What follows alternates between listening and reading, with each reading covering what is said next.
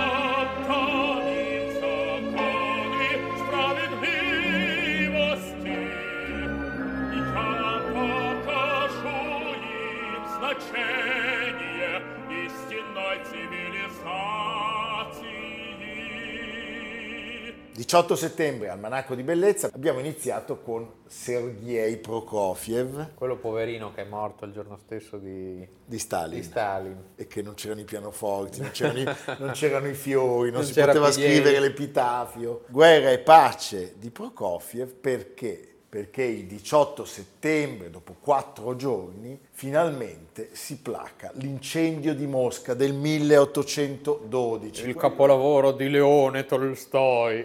Quello appiccato dalle truppe russe per accogliere l'avanguardia. Sai che Tolstoi mette in dubbio questa cosa, dice che erano stati anche un po' i francesi che, saccheggiando tutto quello che c'era da saccheggiare. Secondo me... La verità è che ci voleva, come abbiamo visto nel Great Fire, cioè una città di legno, ci voleva tanto così per farla bruciare tutta. Però il fatto che sia successo in quel momento, sì. E diciamolo pure, le conseguenze di questo incendio sui destini dell'imperatore sono state nefaste. Beh sì, è stata la più grande tragedia, anche perché stiamo parlando di un esercito che era partito poche settimane prima, più grande esercito mai visto nella storia, 600.000 uomini da 20 paesi. I francesi erano meno della metà, erano tedeschi, svizzeri. Italiani? Gli svizzeri strano. Cioè italiani, poi non puoi dire italiani perché l'Italia milanesi. C'erano i milanesi. Infatti via della Moscova, certo. Milano, cioè non tornano quasi nessuno da quella cosa lì. Olandesi, prussiani, austriaci, cioè i vecchi nemici sconfitti, si erano uniti a Napoleone in attesa di fiutare il vento, perché poi... Certo. Ed erano tutti partiti per questa impresa, che era un'impresa impossibile. Io devo dirlo, a me dispiace che sia andata a finire così. Il mondo che ci descrive Tolstoi, che è un mondo bellissimo, in cui lui tra l'altro è molto critico, fa emergere le profonde differenze, cioè infatti quello che è successo un secolo dopo... Tolstoi l'aveva previsto con quest'opera, perché si fanno emergere buoni contro i cattivi, un mondo di eletti, e i contadini portavano la museruola nelle campagne, cioè c'era la servitù della gleba. Certo. L'altro invece era il figlio della Francia illuminista, quindi chissà come sarebbe andata la storia. Però è anche un grande carnefice, perché di questi 600.000 uomini, 500.000 sono i caduti, tutti i cavalli, tutti i pezzi d'artiglieria, non ne rimane neanche uno. Lo stesso Napoleone scappa in slitta per arrivare più presto possibile a Parigi, dove gli stavano già per fare la festa. Loro erano reduci dalla battaglia di Borodino o della Moscova, che noi chiamiamo della Moscova. Esatto, non è una vodka, ma è una... Quella è la Moscoscaia. Sì. No, sul tema, scusa, ho una certa competenza però.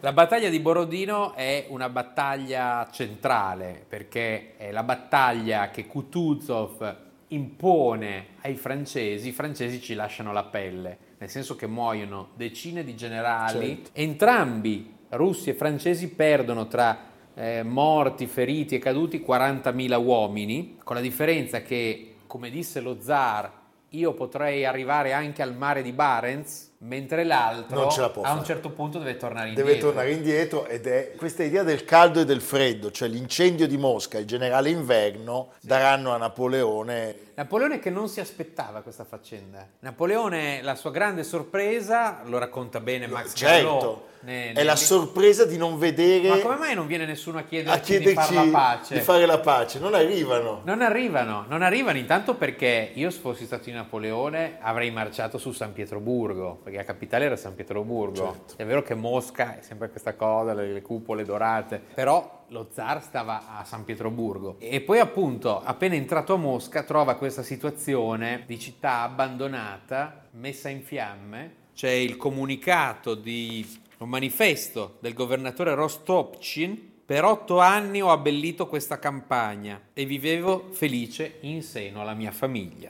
Gli abitanti di questa terra la abbandonano al vostro avvicinarsi e io do fuoco alla mia casa perché non sia insozzata dalla vostra presenza. Francesi, vi ho abbandonato le mie 2 case di Mosca con un mobilio che valeva $500,000, perché nel russo c'è sempre questa componente di qui non troverete che cenere. E Napoleone è sconvolto da questo abbandono sistematico. Tra l'altro, la battaglia della Moscova si conclude con un nulla di fatto, perché i russi vanno in ritirata, quindi non è una vittoria vera. E Kutuzov, che è il grande generale, lo colpirà nella ritirata.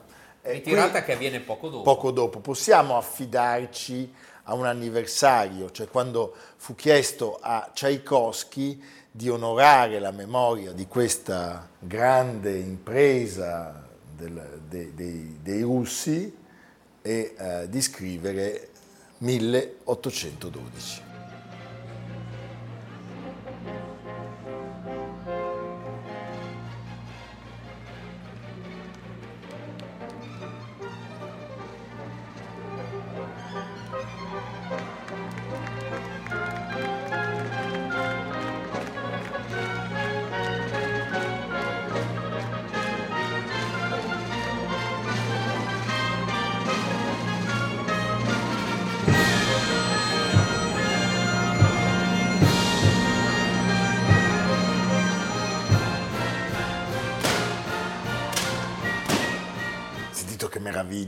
Perché si sente sotto i colpi, i cannonaggiamenti dei russi, si sente la ritirata dei francesi, si sente la Marsigliese. Poi la Russia, fatta di mito, fatta di patriottismo e di religiosità, ha fatto di questa cosa una prova quasi del fuoco, una prova divina, sì, un po' come poi è successo durante l'invasione nazista, in cui Stalin, certo, pur di mobilitare il senso della popolazione, fece tirare fuori le vecchie icone di Kazan, pazzesco. Cioè, perché la Russia è quella roba lì, sì.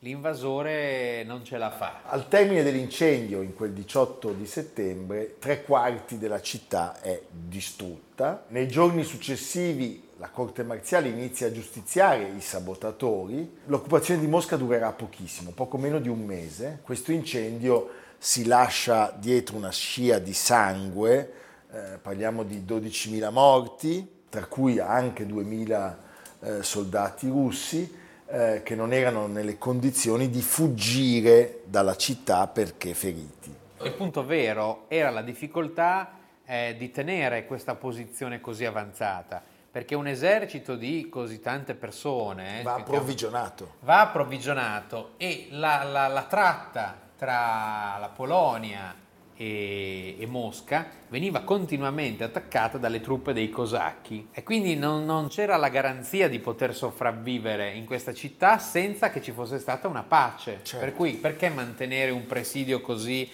lontano? E poi Napoleone giocava tutto sulla velocità, cioè era un uomo di velocità. In più gli arrivano comunicati che in Spagna la partita è chiusa, Wellington entra a Madrid il 12 agosto, la notizia arriva molto dopo, quindi la Spagna è fuori gioco. Però è un uomo che anche nei momenti più pericolosi non si perde mai d'animo. Il 15 ottobre, che quindi ricordiamo è meno di un mese dopo, il 19 ottobre comincia la ritirata.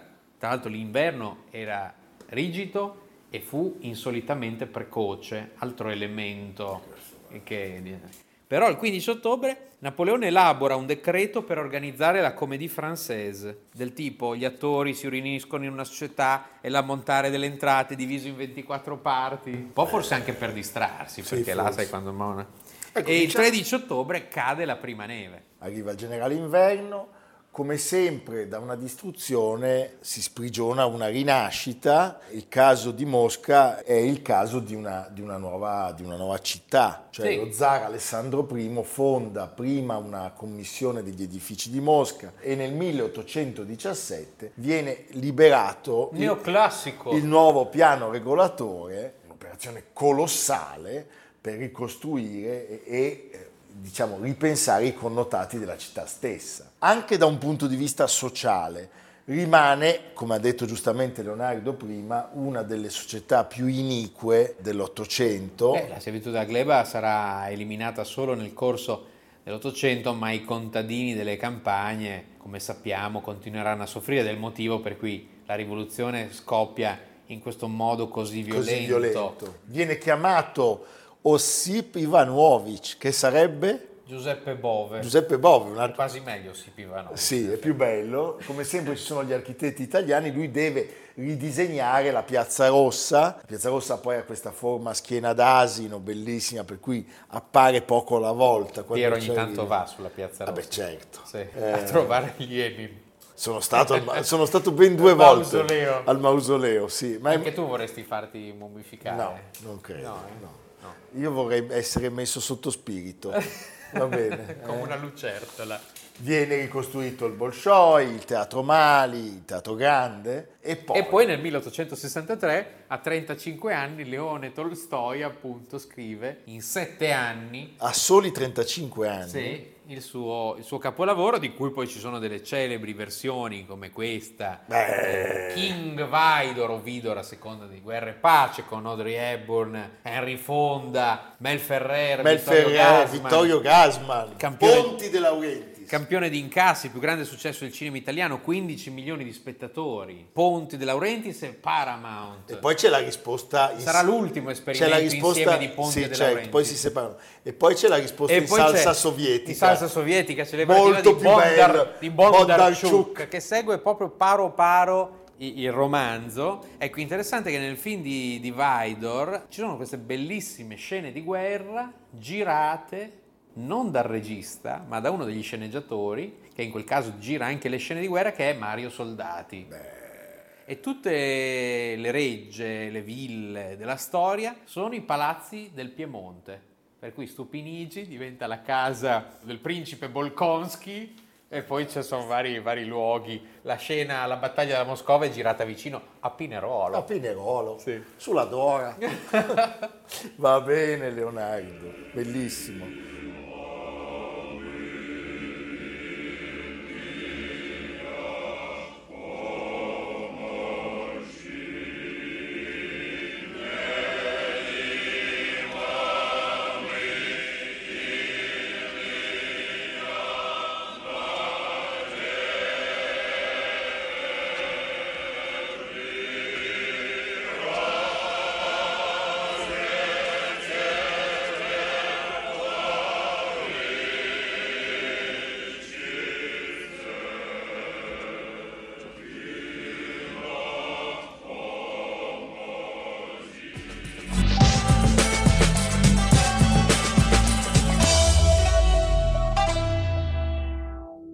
Senti Leonardo, abbiamo parlato pochi giorni fa di Keith Moon, il matto batterista degli Who. E adesso ci vuole la chitarra. Soprattutto quella elettrica. Poi bisogna romperla, sì, bruciarla, fare di tutto, perché il 18 settembre del 1970, a soli 27 anni, Jimi Hendrix viene trovato morto nell'appartamento della sua ragazza Monica. A Notting Hill. Anche il nome, il Samarkand Hotel. Cioè era tutto proprio improbabile. Lui muore di asfissia, soffocato dal proprio vomito, lo sappiamo. Non riusciva a dormire per l'eccesso di anfetamine che erano presenti nel suo corpo e così a un certo punto aveva ingerito 9 pastiglie di un potentissimo barbiturico. Non stava già bene e quell'infilata non riusciva a dormire. Beh, 9, l'altro, Keith Moon aveva prese 32 se non sbaglio. Perché 9 sono tante. Sono quei pochi mesi in cui lasciano questo mondo Jimi Hendrix, Janis Joplin e Jim Morrison. E infatti c'è il club dei 27, il club che dei comprende 27, oltre a loro sono le 27 opere di Verdi. Che comprende oltre a loro anche Kurt Cobain, Basquiat, Amy Winehouse recentemente. Senti, lui non stava benissimo evidentemente, molto stanco, aveva un paio di cause legali in corso, il suo bassista lo aveva lasciato e non riusciva in quel momento a scrivere nuova musica. C'è stata una session fotografica il giorno prima, il 17, e dal vivo si è esibito per l'ultima volta il 16. Con il cantante Eric Burdon degli Animals, al Ronnie Scott di Soho. Lui doveva suonare il 15, ma era arrivato in uno stato talmente alterato che gli avevano detto torna domani che faremo un... Sarai più fortunato. Ora, abbiamo raccontato questo episodio, ma dobbiamo parlare di un'altra cosa, cioè stiamo parlando del più grande... chitarrista di sempre. Sì, diciamo uno che in un'esibizione famosa al London Polytechnic di Regent Street riesce a umiliare con la sua bravura Eric Clapton. C'è un bellissimo film del 2013, tra l'altro un attore che lo interpreta, che è questo André Benjamin, leader del gruppo rap Outkast, di un solo anno, quello che va dagli inizi stentati a New York, siamo nel 66, e si conclude al Festival di Monterey del 67, certo, con la chitarra che viene data alle fiamme e lì entra nella storia. La donna che si innamora di lui e lo aiuta in tutto e per tutto non è una qualunque, è la sua scopritrice, sì, Linda Keith, solo per così, tanto per dire, per lei un altro Keith Richards scrisse...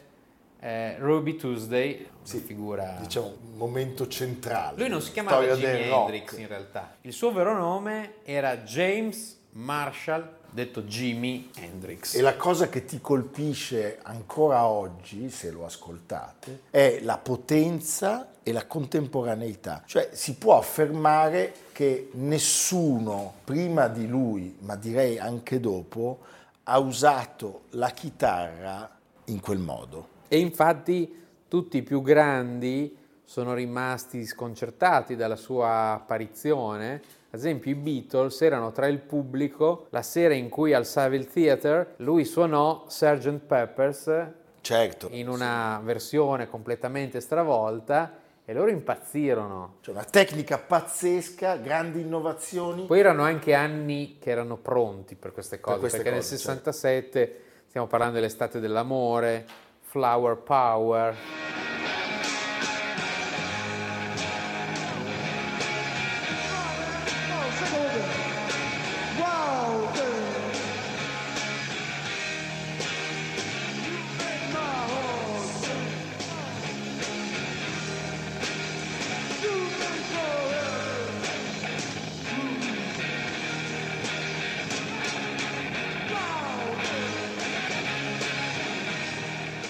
Senti, dove era nato Jimi Hendrix? A Seattle, un posto in cui io non vorrei mai nascere. 1942? Sì, ancora peggio. Penso a Seattle nel 1942, che tristezza. Poi era un mondo molto razzista. Pensa che quando arrivò in Italia, certa stampa lo accolse con titoli del tipo «Il negro che suona con i denti» o anche «Tutte pazze per il mostro». Oggi per fortuna spero basta. Di no, però. Oggi speriamo di no. Lui arriva a Londra e con Noel Redding e il batterista Mitch Mitchell fonda il trio, al titolo dal suo nome già però. Beh sì, perché è lui The Jimi Hendrix Experience, sì.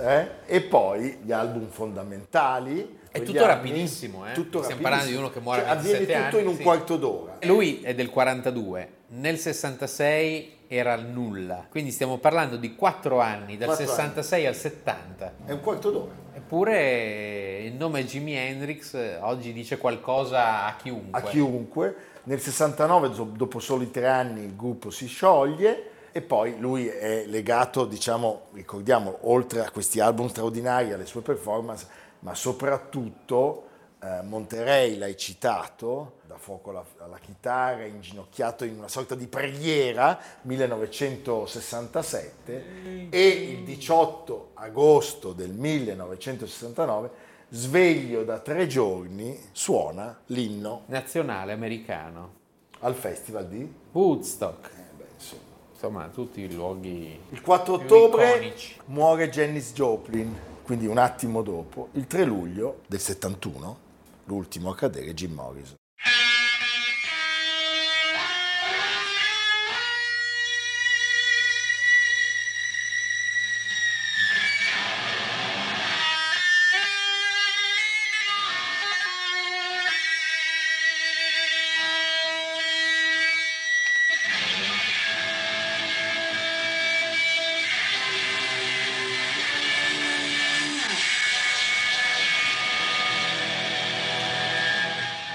Ricordiamo al pubblico che tutte le puntate di Almanacco di Bellezza si possono anche sentire. Dovete andare su Spotify, su Apple Podcast o Google Podcast di Intesa San Paolo On Air. Ci sono un sacco di bellissime trasmissioni e c'è anche la nostra, che non so se sia bellissima, ma è lì.